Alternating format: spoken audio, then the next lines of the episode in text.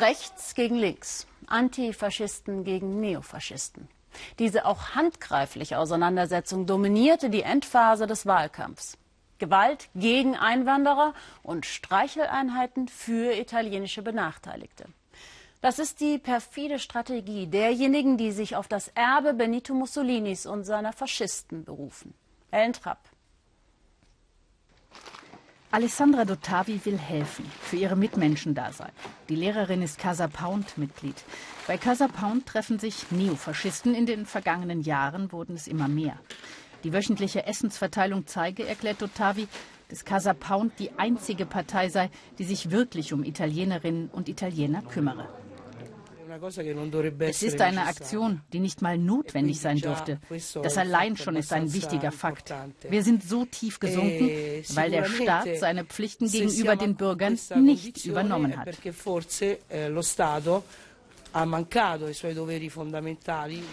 Die Leute, die die Hilfe von Casa Pound in Anspruch nehmen, sind nicht unbedingt Mitglieder der Partei. Aber der Weg, das wissen alle, ist da nicht mehr weit. Auch kostenlose ärztliche Sprechstunden werden organisiert. Hier allerdings wollen die Leute nicht gefilmt werden, sie schämen sich. Alfonso ist arbeitslos. Man kann jetzt nicht mehr an die alten politischen Werte glauben, die uns unsere Eltern beigebracht haben, erzählt er. Daher könne man nur hoffen, dass diejenigen an die Regierung kämen, die weniger gierig seien. Daniele sagt, er sei zweifacher Familienvater und hätte wegen seiner Arbeitslosigkeit finanzielle Schwierigkeiten. Und hier helfe man ihm. Er sei bisher kein Parteimitglied gewesen, jetzt schon. Er wähle Casa Pound, weil es immer schlechter werde. Italien brauche Veränderung und er baue auf Casa Pound. Nur hier werde den Italienern noch geholfen. Casa Pound ist für Alessandra Dottavi eine zweite Heimat. Im Faschismus sehen sie schlicht was Uritalienisches. Unser Ziel ist es, unsere Nation und unsere Identität zu verteidigen. Die Identität einer Nation besteht aus drei Dingen, aus Sprache, Tradition und der heimischen Küche. Italiener zu sein ist für uns ein großer Wert. Den wollen wir anderen nicht verwehren. Aber es gibt Gesetze, die definieren, wann man Italiener ist. Haus, Arbeit, Familie gehen über alles. Sie nennen Flüchtlinge Illegale und Kriminelle. Dass sie alle hierher wollen, müsse unterbunden werden. Schnell. Diese Entwicklung beobachtet Christian Raimo mit Schrecken. Auch er ist Lehrer und er versucht zu verstehen, warum es gerade in Italien angesagt ist, als Faschist aufzutreten. Deswegen fährt er auch zu anderen Schulen. Er will von den Jungen wissen, worauf es ihnen ankommt. Die Jugendlichen sehen im Neofaschismus auch eine Gemeinschaft und finden dort für sie wichtige Elemente, Nationalismus, einen mehr oder weniger starken Rassismus, sicherlich eine Form von Ausländerhass bezogen auf die Flüchtlinge. Das sind einfache Antworten in Zeiten einer komplizierten Globalisierung nei confronti appunto delle sfide della globalizzazione. Er ist unterwegs in einem reicheren Stadtteil Roms, durchaus neofaschistisch geprägt. Die große Frage, wen werden die Jugendlichen wählen? Ich glaube, dass die Rechte in der jetzigen Situation nützlich für Italien wäre. Glaubst du, dass du dich im Slogan zuerst die Italiener wiederfinden könntest? Oh Gott. Nicht zuerst die Italiener, sondern zuerst Italien. Unter den Jugendlichen spürt man Sympathie für Mussolini, auch für die Gesten wie den Führergruß. Ich habe etwas Angst, dass sich die Geschichte wiederholt.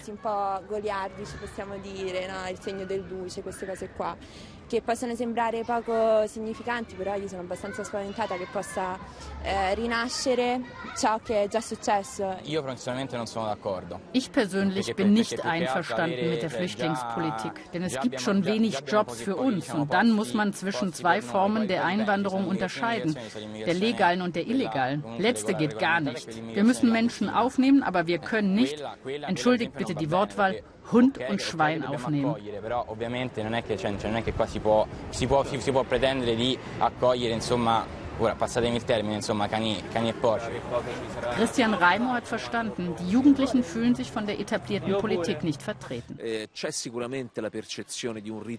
es gibt die Wahrnehmung, dass der Faschismus wiederkommt, als Mode, der die Gesten in den Vordergrund stellt, wo man spaßeshalber den Führergruß macht, wo man die Hymne des Führers zum Scherz singt.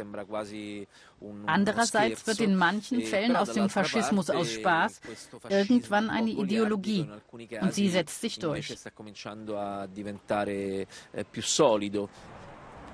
Die Ideologie hat sich in Latina bei Casa Pound längst durchgesetzt. Das weiß auch Alessandra Dottavi. Sie kämpft bis zum Schluss, um für die Partei ins Parlament einziehen zu können. Grazie, Alessandra. Wir sind hier nicht, um die alte Geschichte wieder neu zu schreiben, sondern um die zukünftige Geschichte zu schreiben. Und das können wir schaffen. Casa Pound gibt an, an europäische Werte zu glauben. Sie lehnen den Euro und die Währungsunion ab. Das Gespenst des Nationalismus und Rassismus geht um im Land. Italien ist deutlich nach rechts gerückt. Uns zugeschaltet aus Rom ist jetzt Michael Schramm. Michael, wie erklären Sie die schlechten Werte in den Umfragen für die bisher regierenden Sozialdemokraten?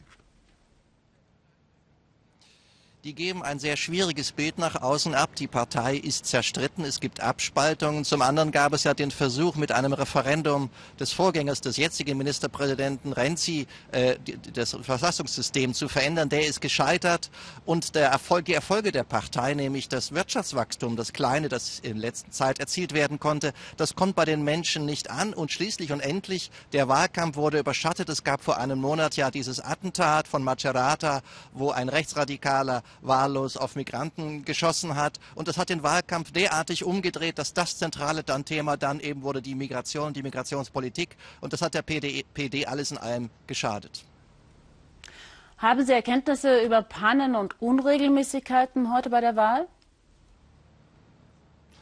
In Palermo sind offenbar Stimmzettel falsch ausgedruckt worden. Die mussten ersetzt werden, 20.000 an der Zahl. Daraufhin mussten die Wahllokale erst zunächst mal geschlossen bleiben. Es hat zwei Stunden gedauert, bis die Panne behoben wurde. Man spricht ganz offiziell von einer Panne, nicht von einem Betrugsversuch.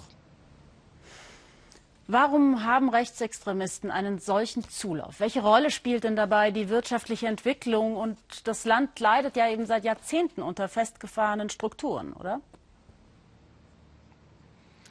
Ja, das, die Wohlstandsverteilung funktioniert eben nicht. Es gibt eine reiche Elite, aber der Mittelstand, der hinkt sehr hinterher und in Unterschichten sieht es wirklich sehr, sehr schlecht aus. Das Einkommensniveau ganz generell in Italien ist ungefähr auf dem Stand von vor 20 Jahren, auf dem Niveau des Jahres 98. Und wer in den Süden des Landes schaut, da wird es wirklich düster. Oder wer in den Bereich der Jugend blickt, 40 Prozent der Jugendlichen sind arbeitslos. Und klar, wer in der etablierten Welt nicht zum Zuge kommt, der ist natürlich in der Gefahr, sich Extremen zuzuwenden. Und in Italien im Moment Moment scheint es eine Art Mode zu geben, sich faschistischer Vergangenheiten zu erinnern. Das kann man nicht anders sagen. Der neonationale Block ist im Moment sozusagen der angesagte Wahlsieger.